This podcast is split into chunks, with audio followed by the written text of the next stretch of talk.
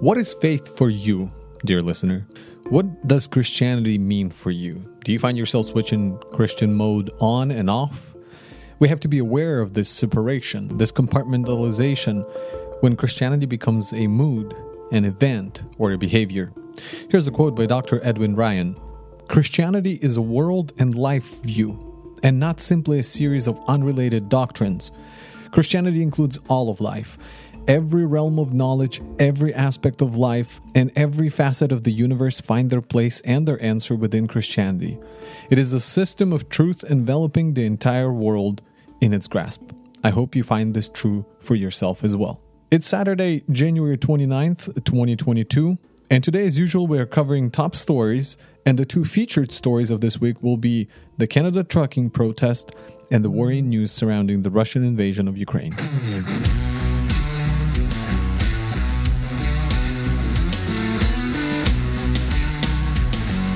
Welcome to Lifering, a podcast where we strive to provide you with a well-rounded review of what is going on in the world between Monday and Friday in this of this past week. My name is Alex, and joining me today is someone you might recognize if you've been with us since the beginning. Brother Paul Kazakov was one of the four people who helped us to get this project off the ground from an idea to reality. So, Paul, welcome back to the show.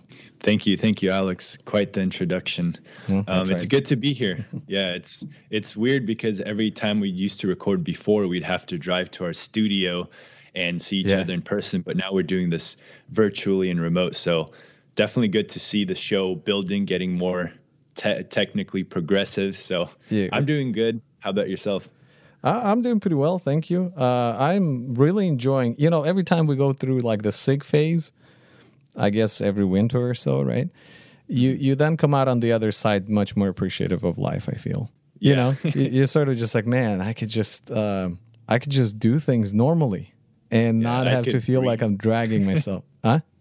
I could breathe it from both nostrils. You're like, man, what is this? yeah, yeah. So it's great. It's good. Um, How's your family? How's your job? It's been very busy recently. Mm-hmm. Um, just with so I don't know if you know this, but we've just finished a remodel at home. Work oh, has right been on. busy, and then we're waiting um, on a son, right? And in like mm-hmm. a month, so very hectic, but very good times. So wow. Yeah. Well, that's good to hear. Well, if you're new to this podcast, we have two featured stories that we choose. We kind of shifted, Paul. We, we changed a bit uh, since the last time you were on. We have two featured stories that we choose uh, to highlight any given week. One I get to share in the beginning, and then the second story is shared by my co host or guest host, uh, like Paul in this case, at the end of the podcast. In the middle of the episode, we have a section we call Lightning Round, but it became kind of the main section where we go through a dozen of or so stories of current events that stood out in the news this past week and offer a brief commentary. So let's get to our first uh, one of the two featured stories for this episode. So we talked about Canada last week, their C4 law regarding gender conversion therapy. Well, this weekend you probably got to see the culmination of trucking rally unlike any before. And by trucking rally, I mean that there's a bunch of trucks right now in Canada lined up. Here's uh, the news story according to Associated Press. Several thousand people are expected in Ottawa as early as Friday uh, as part of a group demanding an end to vaccine mandate and COVID 19 restrictions. Some of the group's leaders are calling for a peaceful event, but statements from some associated with the group have included threats of violence. So basically, it's a huge convoy of truckers going to converge in Ottawa, the capital city of Canada. And of course, the Canadian president dismissed it as a French group, but it seems like there are you know hundreds of thousands of people supporting this. It all began last Sunday, January 23rd. There were reports of hundreds of truckers leaving the Canadian province of British Columbia and going east to Ottawa. The reason behind this convergence is a response to the new law that came into effect on January 15th. And apparently, this new law is requiring truckers entering Canada to be fully immunized against the coronavirus. Now, it was mentioned by Associated Press that the United States has imposed the same requirements of truckers entering that country, meaning Canada, I assume. So, that's happening right now as we're recording the show, and I actually checked in, and it seems like they're steadily trickling in. Um, but let me take a step back here. How are you feeling about 2022 so far. I mean, we're like what January 29th date of recording. Mm-hmm. Has this pandemic been dragging for too long? What are your thoughts, man? I mean, you took the words right out of my mouth. Um, if I were to look back at what these four weeks in 2022, I feel mm-hmm. like everything was overshadowed by like COVID. It seems like there was um, the vaccine mandates. Um, then there was the Supreme Court that blocked them right recently, and then straight from there, it, it seemed like there was this you know a week mm-hmm. or maybe half a week period where there wasn't really anything big in the news and then all of a sudden it's this trucking uh, scandal from Canada coming with these, mm-hmm. these vaccine mandates. So yeah, they've been kind of they've been uh, uh, in the news because of their overreach lately. Actually, I, I feel like 2021 sort of have been highlighted. Remember the pastor uh, situation, right? How they were shutting down churches and yeah, yeah, yeah. The that, one pastor that got like put in prison what three times now right and, and, it's just ridiculous and it seems like again those are isolated cases but overall the country is just bending over un, under this uh, oppression if you will. So i actually wonder i was i'm wondering now so if all the truckers are going to ottawa right? So that means all of the these truckers they'd be usually at work right now right? They'd be like delivering taking stuff. loads so right? do you think yeah do you think canada is going to have a supply shortage here pretty shortly? That's a great question, right? I, I would assume that's probably going to affect because you not only have like Canadian truckers there; these are also Americans who cross the border. I assume yeah. they probably can afford themselves a week off, right? Because mm-hmm. they would usually have this, so they're like, "All right, I guess my week off is going to be spent parked, you know, in a freezing temperatures, you know, somewhere up north and northeast in Canada." I don't yeah, know, yeah. but yeah. And now there's this Facebook group called Convoy to Ottawa 20 22 restart.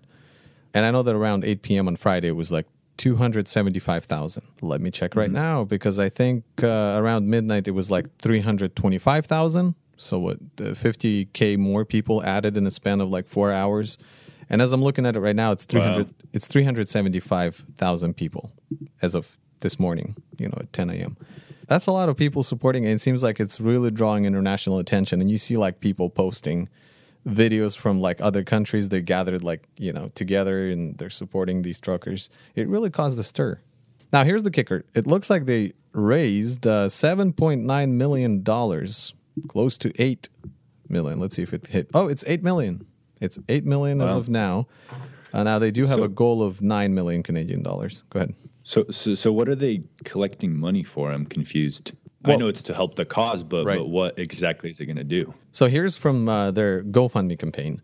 To our fellow Canadians, the time for political overreach is over.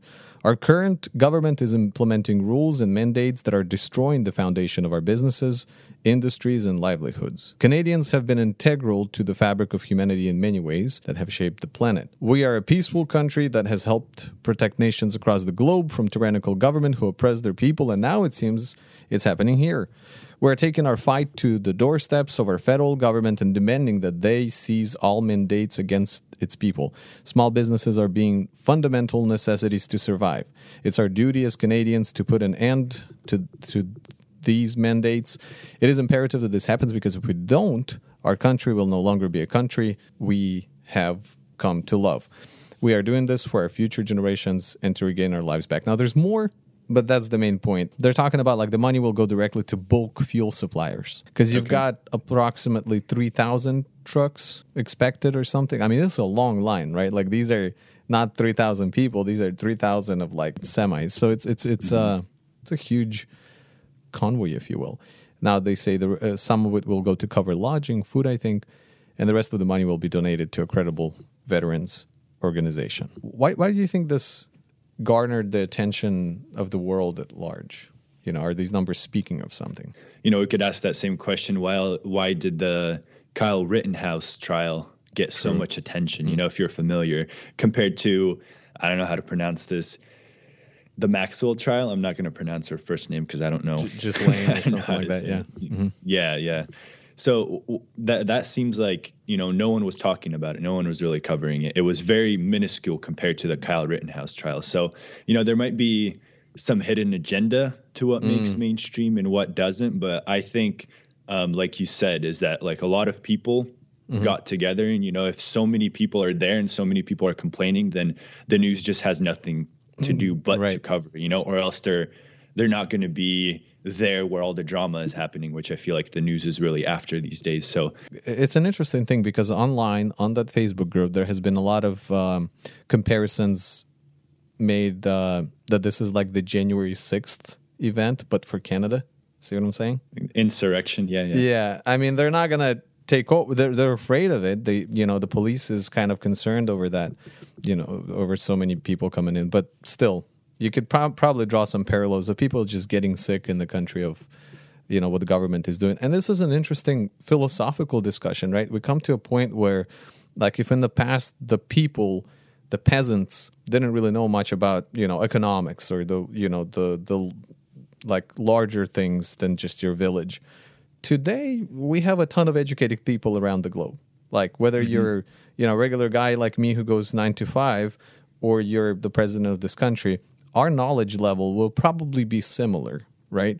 Our experiences might be slightly different, but like in terms of knowledge, we're all the same. And so that's when you're like, can I like really trust my government? Because, you know, it seems to me on an individual level their decisions are causing a lot of havoc yeah especially when you when we have phones these days now right where yeah. like so many times it happens where the government is saying one thing or like a person mm-hmm. is saying like oh this is what i've always said this is what i you know and before the days of all this access to information right. for the normal person right it's just like you you'll you'll believe him you like all right he's trustworthy but now if you bring up a video mm-hmm. side by side, him saying it and then him saying a different thing, then you're like, well, something's not adding up. Right. Yeah. You can compare and see, yeah, definitely. Yeah. Access to information has propelled us forward. So, w- where do we find ourselves as uh, Christians in these kind of matters of protesting government overreach? Uh, what should be our commentary on this matter? What's your perspective? So I have a long-winded explanation, but I'm going to try to make okay. this short. You know, one story that comes to mind is Shadrach, Meshach, and Abednego. Mm-hmm. I'm sure you're you're familiar with it, but basically, it's a story from the Bible. It's uh, events that happened, and so there was this idol that everyone was bowing down to. And so at that point, you know, they stood up and they're like, "Hey, this is against my faith. I'm not going to kneel." And so what ended up happening is then they were thrown in a pit of fire basically. And so i'm not mm-hmm. i'm not going to get into the story too much but that was clearly a sign of protest. In the bible and as a christian you know you have this example of protest and obviously it was for their faith right? Because it was completely against their faith and so it might have been a different situation but there are some circumstances where you do protest. In some circumstances i can stand up and i feel like that decision is up to the person. It's and mm-hmm. it's up to moral judgment because looking i'm going to bring into example covid you know but it works with other things as well where you know at first we were told you know all it is is two weeks to slow the curve mm-hmm. and all of a sudden today it's vaccine mandates and i don't know if you've heard but recently there was legislature that washington was going to talk about and it was covid camps where basically if a mm-hmm. social mm-hmm. worker shows up to your house and if they see that you have covid and if you're not compliant they have the power to send you for 10 days to a camp to this place where you where you are forced to quarantine right? Wow. so it went from two weeks to slow the curve to this you know? And so if you know that potentially in the future what's happening right now is going to infringe on your rights is going to stop you from like even professing your faith or you know the government is going to have strict control over your religion or anything like that. And all starts with something small. If you stand up at the point where it's right about to infringe on your faith or on your personal rights or where you draw the line, standing up then is going to be a lot harder than standing up, for instance, when all they're asking you to do is to put on a mask compared right. to them locking you up and sending you to some camp, which it, it, didn't happen, right? But that, that was just my example. So I think it's ultimately up to the person. Especially in the countries where peaceful protests are accept, like a de- democratic country. And if we can do it peacefully and if we can do it for a good cause, then that's an individual decision that we should respect and think for ourselves, you know, where we stand on that. As a result, uh, this uh, convoy already inspired another Freedom Convoy to Canberra, that's in Australia. According to Associated Press, the main convoys are scheduled to arrive today around noon, but already on Friday, vehicles uh, blocked the roads in front of Parliament. And on Saturday morning, uh, there were dozens of trucks gathered. A total of uh, 2,700 trucks are expected so I'm confused. Is this Australia or is this Canada? No, I'm talking about Canada now. Good point. So Freedom Convoy did ultimately uh, become a demonstration against government overreach with vaccine mandate as a starting point. There is something about truck drivers that is conservative, but also rebellious, traditional, and at the same time adventurous. They're always on the road, always away from home and yet always yearning for home. So, observing the speed at which this event took over the interest of people, it once again reminds us that people at large, whether in Canada or here in the United States, are in need of something to lead them onwards. They need a cause, they need a ray of hope. But ultimately, I think we would all agree that they need a shepherd, they need a leader, one that will care and do what's best for them. And that's a job only Jesus can do. And uh, as far as civic duty goes, we are to contribute to support the efforts that bring about peace, economic prosperity, and social stability of a nation.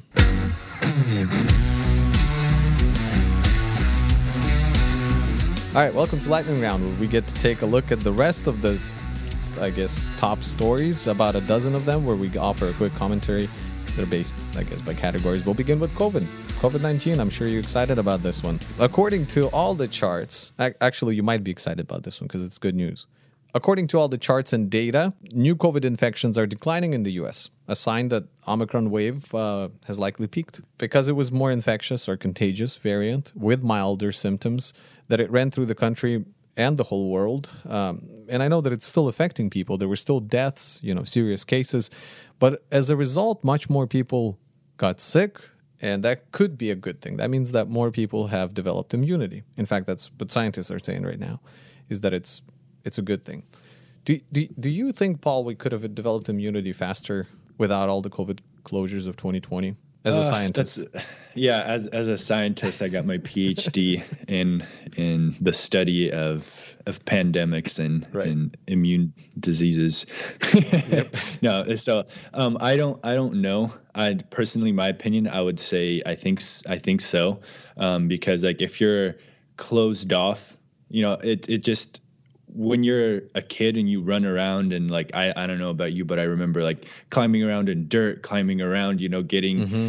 poked by different things and you were fine because you were used to it yeah. because um, you were always out and about. But then when you're inside um, all the time and then you go out and you do face a virus i i don't know. I feel like it would it would be more harmful. Fully sterile environment just does not sound healthy so here's an interesting article from Daily Wire. The Swedish government announced uh, Thursday that it would not be recommending COVID 19 vaccines for children ages 5 through 11 because there is not sufficient evidence that the benefits of the jabs outweigh the risk of infection, according to the county's health agency.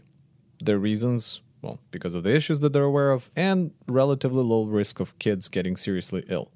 And when I read that, I was going to say that you know, this is a country that cares for the well being of the future generations. But as you know, we've covered some stories from Sweden, and they actually are considered one of the world's most secular nations. Uh, mm. Actually, I think you were on the show when we covered the Church of Sweden last year. They wrote an open letter to the transgender community, proclaiming that it was also transgender, meaning the church was transgender. I, I don't know if I was on the show, but I do remember that story. Yeah. I remember it stuck out to me.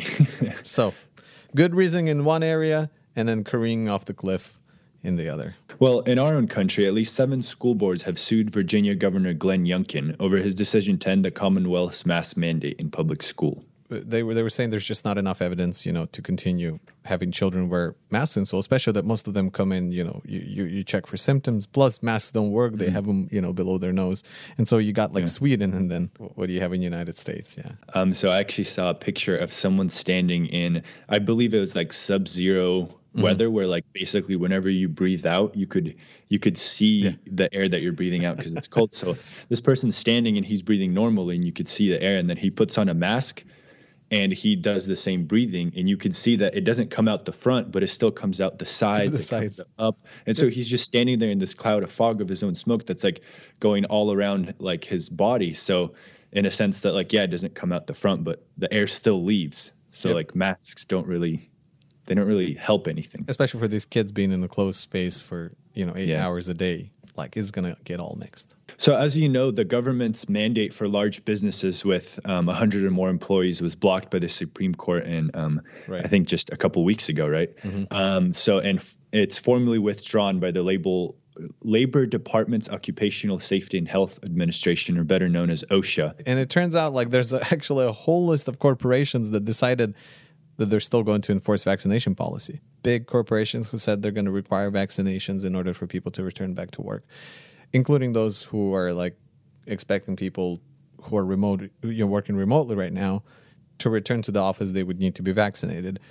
Yep. To me, that's just weird because you have the court saying one thing, and then I guess corporations can dictate what happens in the workplace. I just don't know if they can make it a prerequisite for actually working for them.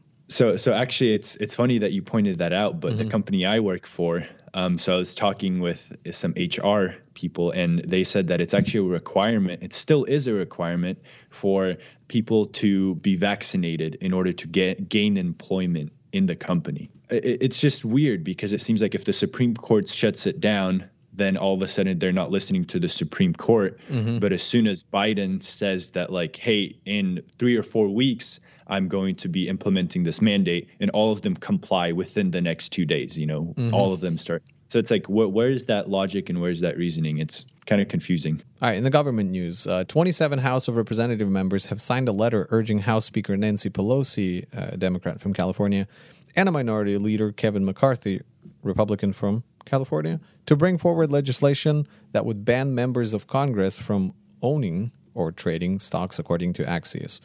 Now, it was um, apparently signed by 25 Democrats and two Republicans. What are your thoughts on this one? Yeah, I think this is this is very very long overdue.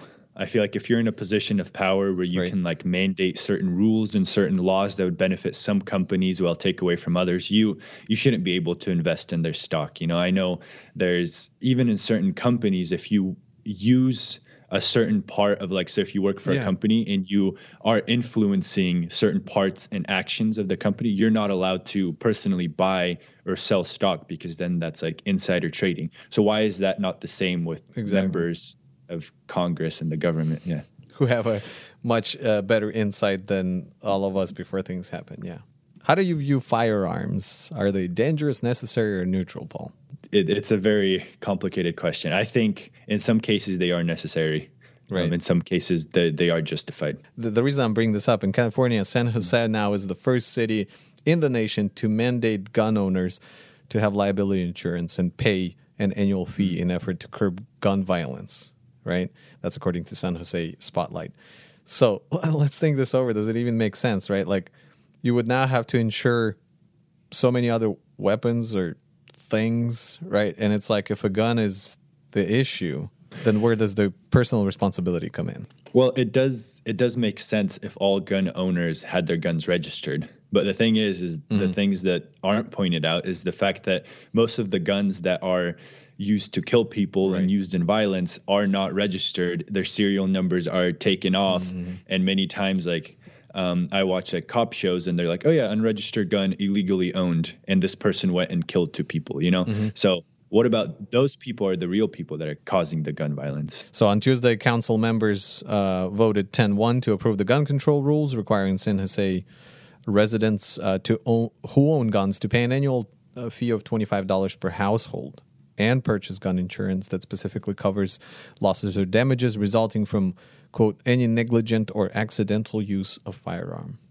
in six months, according to the ordinance. Here's probably part of the reason why it's with roughly, I think, 50,000 to 55,000 mm. San Jose households um, that are gun owners. The annual fee is expected to bring in about 1.3 million a year. I mean, with everything in the end, it all comes down to money. I was going to say, cue the registered ka-ching sound. yeah. and the text message came in. All right, let's talk about chips. What are your favorite chips? Yeah, yeah. I like CPUs. I like. Um, You're taking no, it straight no. there. Okay. well, well, what are my what are my favorite chips? I'd probably have to say like Doritos. I like uh, I like straight up potato chips. Anyways, we apparently had a dip in chips, um, electronic chips, that is. So, according to Washington Post, manufacturers and other buyers of computer chips had less than five days' supply of some of the chips on hand late last year, leaving them vulnerable to any disruption in deliveries. The Commerce Department reported Tuesday as it pushed Congress to endorse federal aid for chip makers. I actually was at Best Buy trying to buy a laser printer, I think last week, and they were completely out of stock including online. It says like out of stock nationwide, including online.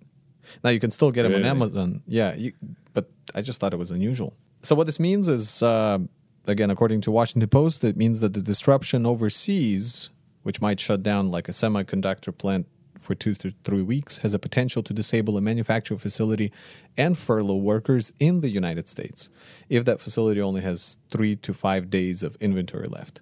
It looks like uh, it's not going away for the next six months, this whole shortage problem. Mm-hmm. And that affects mainly older type of chips. And car, car industry, as you've seen, has been kind of struggling with that for a while. I know it's we've been taking it for a fact, you know, that like oh, there's shortages everywhere, but why? Like I feel like it was blamed on the Su- Suez Canal. Right now, now that's resolved. So what is actually causing these shortages? It almost seems like it's a domino effect from all the government uh, closures that we had in 2020. telling you, it's mm-hmm. like those three months really just hurt the whole economy going forward. So we come from a Slavic background where on any given service you get to hear three sermons. Again, that's not counting like the little mini introduction sermons uh, mm-hmm. that we have at the end or in the beginning. So, what do you prefer? One sermon, a long one, a short one, three ser- like what do you prefer i prefer two sermons one in the beginning like a very short like 10 minute one mm. short introduction you know something like that and then one main one right that is led by the pastor mm. which is like 45 minutes that's well thought out powerpoint presentation you know mm. music to back up the the rise and fall of like emotions during the sermon you know it's just okay cl- clearly but yeah i think 45 minutes of like one main sermon i think that's that's a good time well according to christian headlines the poll by gray matter research and infinity concepts found that 85% of churchgoers 85% um, mm-hmm. church going evangelicals say that their pastor's sermon le- length is fine as it is. 8% prefer a longer length, 7% a shorter length, and they interviewed like a thousand evangelicals. Ken Ham, founder and CEO of Answers in Genesis, commented on the findings. We need more solid, biblically driven teaching from God's Word to disciple and equip the next generation. He wrote, So many professing Christians know very little about what God's word actually teaches. For example, another study that was just released found that half of US Christians say casual sex between consenting adults is some sometimes or always acceptable. He went on to say they need to be discipled in faith, encouraged to get into God's word, and given the foundation for a biblical worldview so that they can properly view the world around them. Thousand evangelicals doesn't seem like a lot. Some churches are like 20, 30,000. So mm-hmm. if you mm-hmm. take a thousand evangelicals from one church and they have a sermon, a main pastor sermon of 30 to 40 minutes, then obviously most of them are going to be happy. But yeah, I, I, definitely feel like more have to be pulled on well, that. I'm pretty sure this was like yeah. from across different churches, right? So it's like mm-hmm. you're sampling, I guess. But overall, that's that's the, you know, it's not like 65 or I don't know 55 where it's like too close to being yes no. Yeah.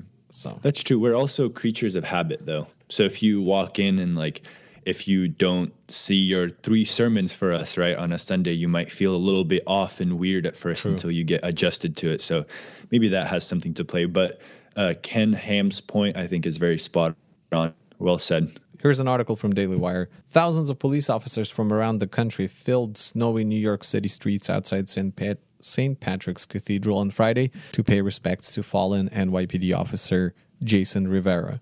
Now, Rivera, 22 year old uh, police officer, was killed while on duty last Friday. Uh, that's according to New York Post. This rookie cop, along with 27 year old partner Wilbert Mora, was ambushed in Harlem while responding to a domestic disturbance call. It was also added later that Mora also died from his wound later in the day. Have you seen the pictures of the tribute of all these officers? Um, th- this is the first time, like, officially reading about this story. I'm going to go check in on yeah. it. I guess my thought on this is like, it warrants, like, you know, at times you see police officers arresting someone and they're very they're very rough it seems like but they're doing that for a reason yeah. because if they're not rough someone might turn around and just saw a video the other day of a cop trying to detain someone and the guy slipped out and just beat the guy beat the mm-hmm. cop senseless you know which is they do it for a reason it's like this fragile balance between being kind of mean it's like force upon force right like but you want to make mm. sure that there's this balance is kept otherwise it will go wrong and so the level of grief, I mean, if you look at those pictures, right, there's first of all, there's just thousands of them. It's um, it's it's really a scene, a sight to see. But the level of grief was overwhelming.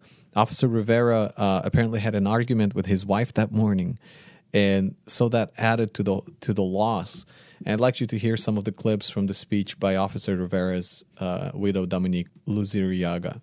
We had an argument. You know, it's hard being a cop wife sometimes. It's hard being patient when plans were canceled or we would go days without seeing each other or when you had to write a report that would take forever because you had to voucher so many things. So you did OT. Or when you had a bad day at work because an EDP drove you nuts. But you always reminded me that it was going to be all right. We were going to get through it. This Friday, we were arguing because I didn't want you to use your job phone while we were together. You were so mad that you took Le- LeBron jersey down, gave me your chain, and put the lotions I gave you for your ashy hands in the bag and said, Here, take them. We left your apartment, and because I didn't want to continue to argue, I ordered an Uber. You asked me if you are sure that you don't want me to take you home, it might be the last ride I give you.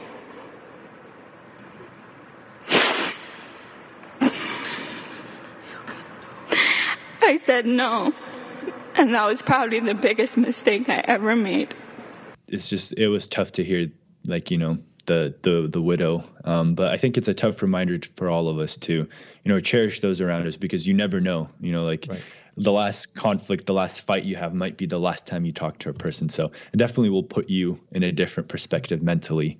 And and as hard as it is to go back and try to mend you know after a conflict you know kind of try to to change things up it's probably not as hard as losing someone yep so from one tragedy to another tragedy a pittsburgh bridge collapses um, and it leaves four hospitalized and 10 injured at frick park early friday morning so the injured were transported to the hospital with non-life threatening injuries first responders reported to the scene and nearly 150 feet to help passengers from a wow. dangling bus while others formed a human chain to help rescuers with the effort. You know, it's just definitely a feat of effort um, to rescue, and it's scary right. position to be in. You know, it's it's good to hear that there was non-life threatening injuries. So Biden was already planning to visit uh, the place, and you know he had an opportunity to talk about infrastructure, about his one trillion dollar uh, infrastructure bill, and, and how that's yeah.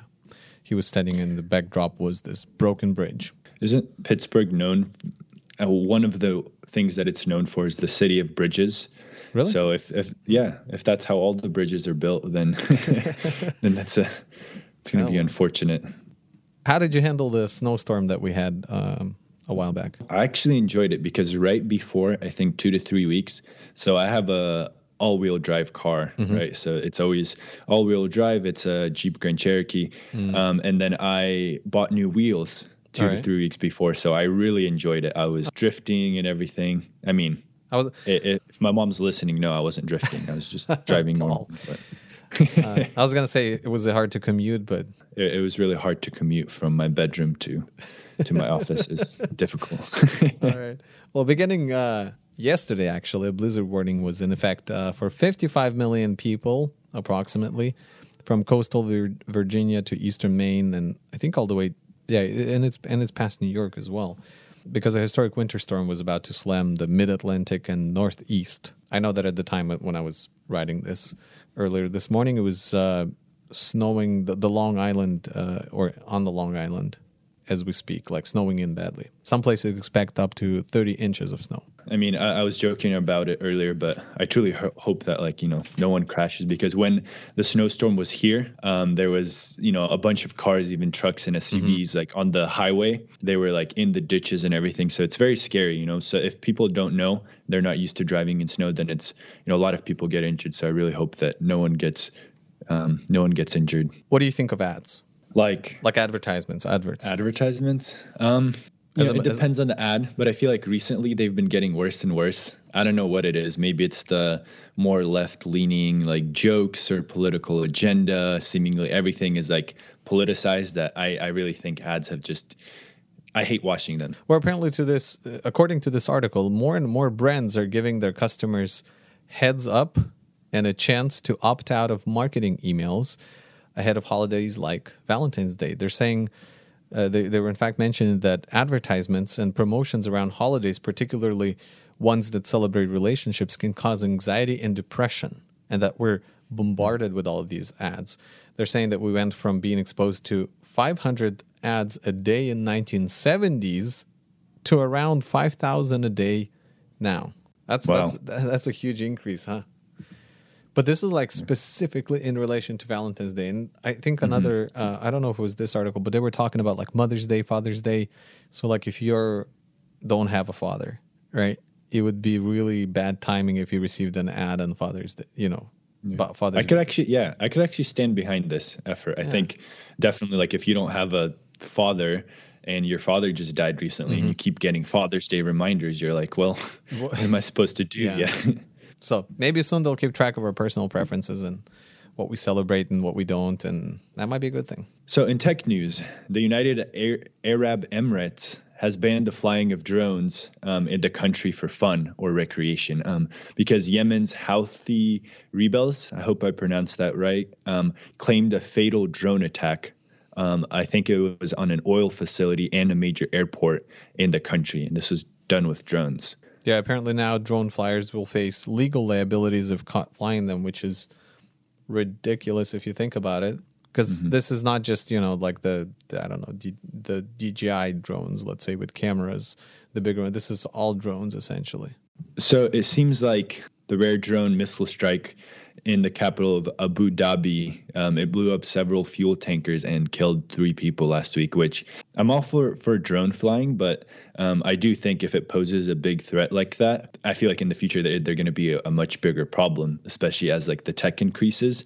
And now anyone can go spy on someone. Anyone can go like if you attach a gun to there somehow, like it's it's very scary. It could get scary. I think, yeah, I, I can yeah. agree. You would think that with the increase of technology, they would I don't know, increase like have better patrolling. For example, banning cars from the streets just because they cause accidents is not a good, mm-hmm. you know. But then again, cars are essential, drones are not. Yeah. Yeah, but maybe you could just have like I think hopefully what what what they're doing is like they're banning them now but then later on they're going to come out with like specific rules and regulations how drones can be built and constructed and like change it in the future that's a good one space news uh, All right, we're moving on to space news. We're almost uh, at the end. Do space stories uh, annoy you, or do they pick your interest, Paul? Um, it depends on the on the space story. Okay. I feel like all of them are like there's always like hey, a, a, new rocket launched into space, a new something is headed for the moon. You know, where you're like, I feel like there's so much of them. I don't keep track of them personally. I'm like, wait, I thought didn't this just happen a month ago? And then someone what's the difference no, no, this between this rocket one. yeah, yeah, and the next one? Yeah, I know. I, I yeah. for some reason I find it fascinating because it's out like outside of our planet. Like it's I don't know. It's expanding like the limits of what we thought was possible. So with this, so you're gonna have to bear with me through these uh, few. I got a few actually, and then you're gonna be sharing a last one. T- Toyota. If you hear snoring, uh, if you hear a snoring sound, it's not me. I promise. All right. So apparently, Toyota is working with Japan's space agency uh, to develop a lunar cruiser. Now, this is interesting because it pays homage to the Toyota Land Cruiser. Get it? Lunar Cruiser, mm-hmm. Land Cruiser, uh, to the the sport utility vehicle that Toyota already has. So there's now going to be a, a, space version of it. Not version, it's going to look totally different. But so the vehicle is based on the idea that people eat, work, sleep, and communicate with others safely in cars, and the same can be done in outer space. Said Takao Sato, who heads the Lunar uh, Cruiser project at Toyota Motor Corp. And then here's another one. So, as if we don't have enough craters on the moon, SpaceX will be getting to the moon a bit more than a month from now, far earlier than expected, but it's all by accident, and the cause is a bit of a mess, according to New York Times. It's because the original plan of landing on the moon is still years away, like to land actual people on the moon.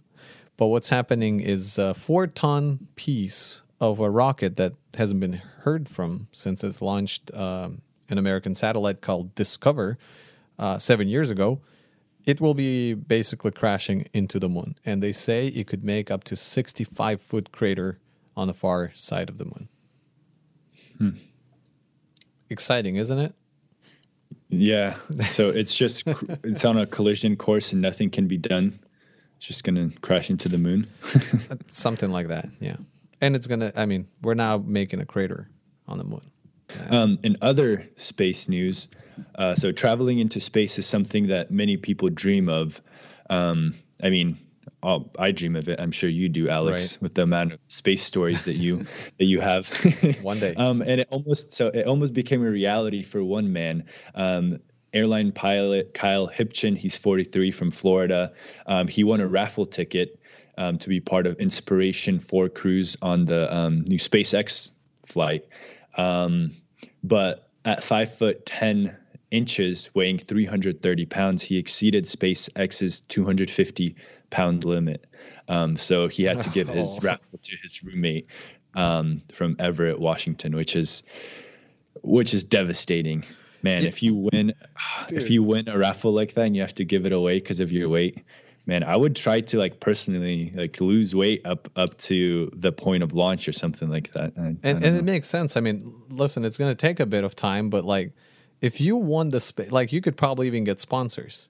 You see what I'm saying? Mm-hmm. You could be like, yeah. you're in the news already because you won the raffle, and you could say, I want to make that yeah. limit. Like I'm 330. I want to drop down to 240. He could have just opened up a GoFundMe, start a YouTube channel, yeah. be like, hey, my road to 240 and then like please sponsor me for this like totally it's if it was actually his dream then he could totally oh do it my. and the last one for today is uh well about olympics it's a week from today in six days mm-hmm. they're opening up and it's going to be in china so that's going to be exciting uh, the us olympians that are going over there were asked to take burner phones because there's a possibility you're not coming back with that phone. And also to keep in mind that you know everything's going to be monitored. There's going to be a ton of mm-hmm. testing. Mm-hmm there's a possibility that some will not participate because they will have i don't know some kind of symptom and then they have to quarantine for 14 days. So it's just going to be a really interesting i mean think about it it's china i'm calling it right now china's going to win this olympics. It's going to get first place because all of the other teams mysteriously all got covid or something like that and were able to participate. Can you imagine? Yeah. I think it's going to be a fun one to watch. Well that's all for the lightning stories for today and now let's get to our last one that paul prepared for us so the story I'm going to be covering today is actually going to be on the Russia slash Ukraine slash America slash NATO conflict.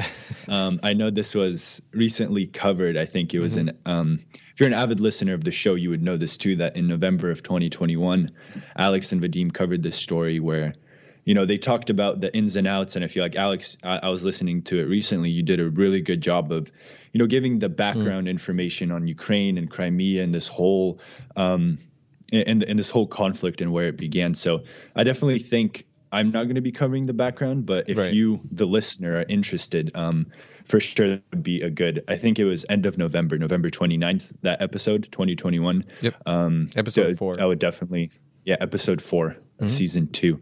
Um, definitely good to listen to. But yeah, so basically, what I'm going to try to do is I'm going to, I have two stories here from um, none other than the most trustworthy new, news um, as CNN.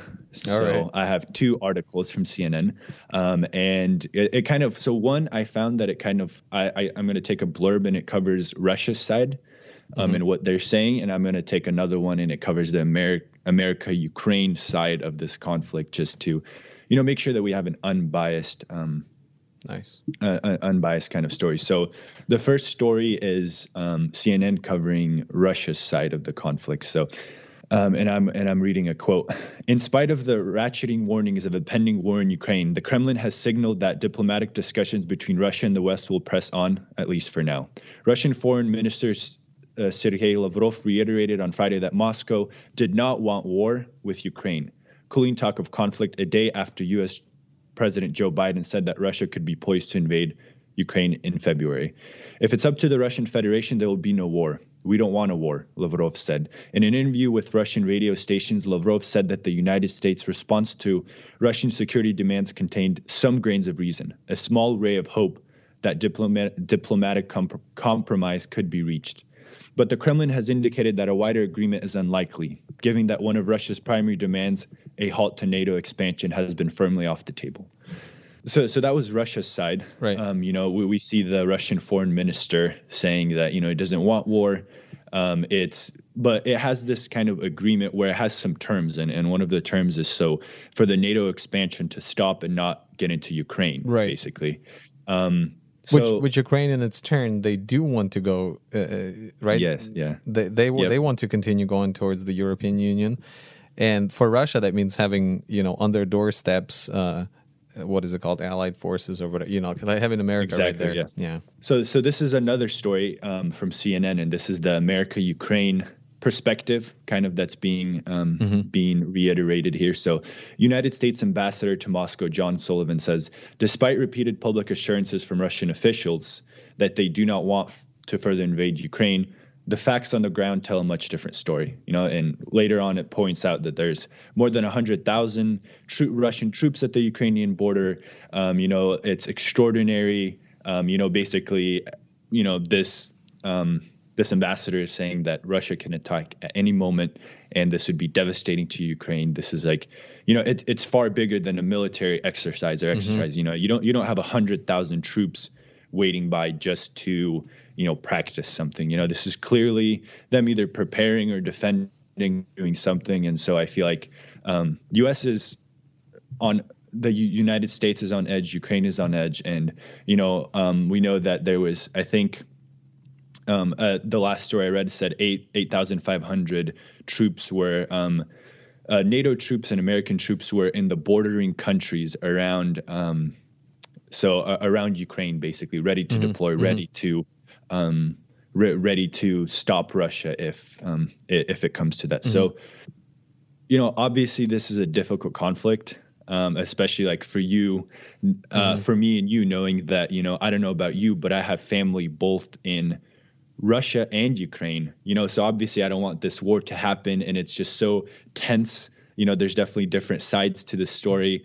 Um, what do what do you think about all this? I know it's been a couple months, but yeah, you know what's interesting? You're part of the same. Uh, so we're part of a chat, right? Of like the ministers mm-hmm. of the state, uh, coming from a Slavic background. Again, we're uh, there's a bunch of Slavic leaders on this chat, and some of them are Russian, some of them are Ukrainian. It was interesting to see that tension even got in there, right? Like for a bit, it, yeah, it simmered yep. down, but the tension got in there, and so yes, it is an issue apparently of contention at times uh, between Russians and Ukrainians. Um, you know, I, I, look at it. You know, f- first of all, uh, you're probably one of the most. I want to compliment you on chess. Uh, you, are one of the greatest chess players that I have uh, in my actual real life, um, and so you you would relate to this. I feel like it is uh, a game of chess essentially for many nations right now.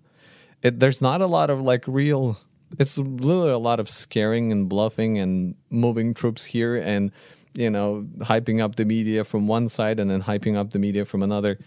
I think that's what's going on. It's just a big old chess game on a world scale that mm-hmm. for now at least is peaceful, but it is coming dangerously close to like a possibility of of something happening.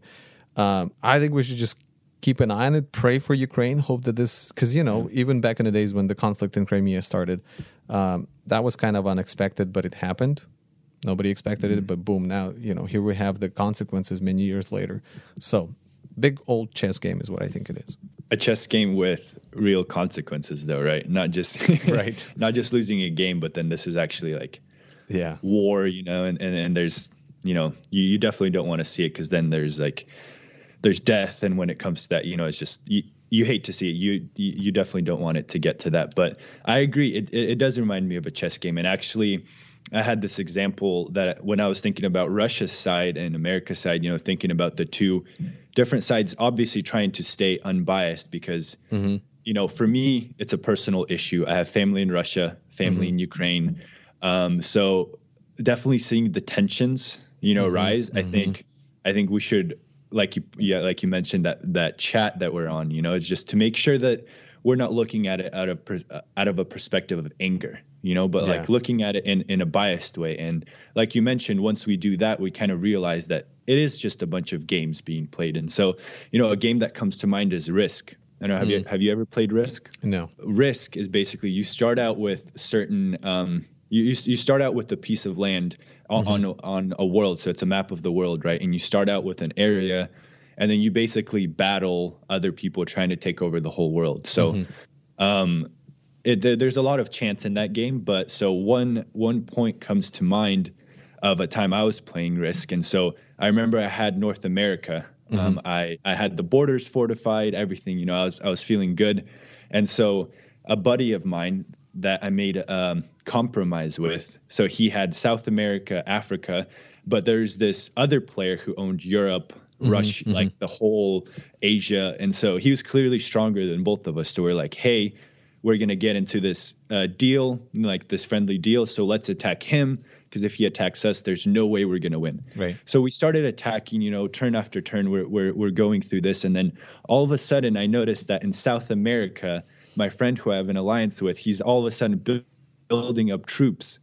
And then, you know, at one point I looked and I'm like, man, he has more troops in South America than he does attacking Europe. And so that immediately like put questions in my mind. I'm like, what is he doing? You know, he's my friend, but is he really my friend? Why is there so many troops right. there? And then my reaction wow. to that was obvious. And it was like, okay, well, then I'm going to put troops in um, you know, in Southern America to protect myself in case he does attack. So, although it is very like you know these uh, international politics. They're much different than a board game. You know, real consequences, real war, and it's scary. But it's kind of similar. You know, you see from Russia's perspective, they're looking and all of a sudden one of the biggest superpowers is coming in, and then and with NATO, they're putting in different troops everywhere. You know, and so what would you do in your situation? If you're thinking about it, you're like, well, I would defend right. too. I would put troops out ju- just in case something does happen. Now, uh, the other way around, from America's perspective, from Ukraine's perspective, you know, Russia is uh, a big bully. You know, he mm-hmm. attacked other countries previously. Are they going to attack now? So now you're fortifying in case you know there is that threat. So, a bunch of games, a bunch of, like you said, um, chess game. But yeah, so, like I read in the stories above, you know, there's clearly a side that America's communicating, Ukraine's communicating, Russia's communicating, but is that really what they're thinking and what's going to happen? You know, uh, you know, clearly there's many perspectives here. What are your What are your thoughts on that? I, I'm looking at the whole landscape, like the, the the media scape, if you will, how it developed over the weekend, and you have America playing a big part in it. I guess the whole West is sort of trying to use their levers of control um, in this you know big game. For example, uh, U.S. said uh, on Monday that you know that, they're going to be withdrawing uh, or reducing their staff levels at the U.S. embassy in Kiev. And even though it was to do with like staff shortage, they dismissed it on a secondary cause. But see, it causes a panic in Kiev because then they're like, all right, is is something going on bigger than what we're expecting? Because we know we have Russian troops up there. And I actually heard um, U- Ukrainian President Zelensky speak about that that you know the west is playing a big scare game which is probably unnecessary. And what they're forgetting is that ukraine is an actual country that has actual people you know like real people there and it affects them in a real way. It puts the country on alert. It, it puts unnecessary fear.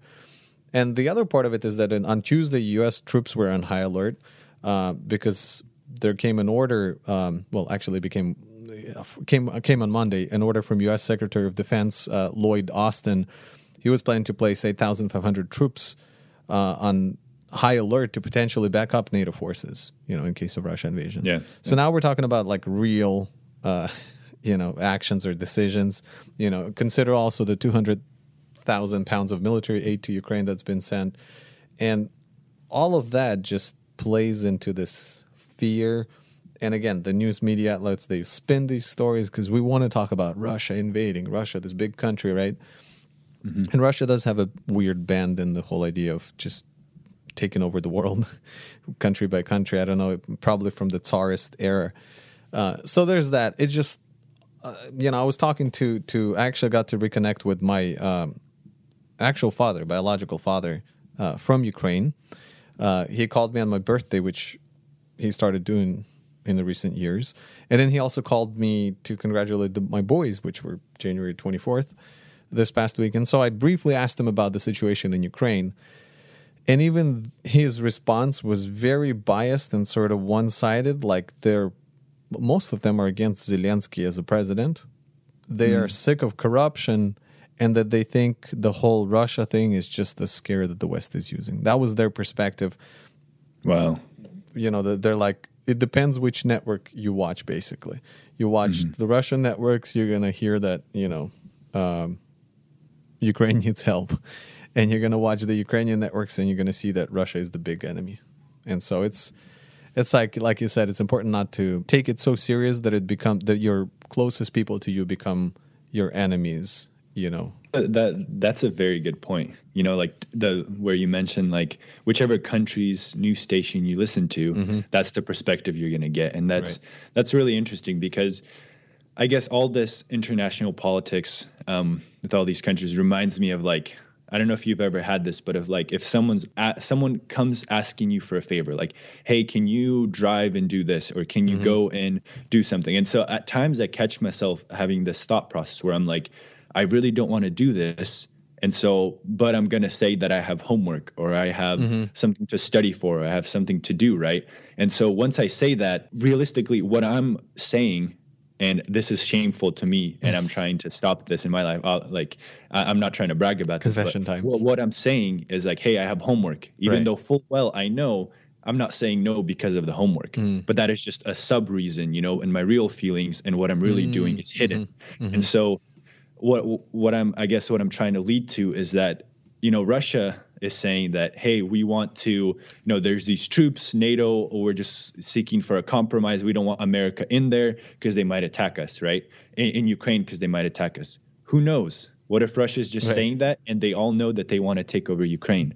You know america's saying hey ukraine needs help. Ukraine is this you know russia's going to attack and like mm-hmm. it's just a huge war situation who knows what if america doesn't actually care about ukraine and actually wants that that that base there, the, those NATO troops there, so that exactly. when the time comes, they can attack Russia.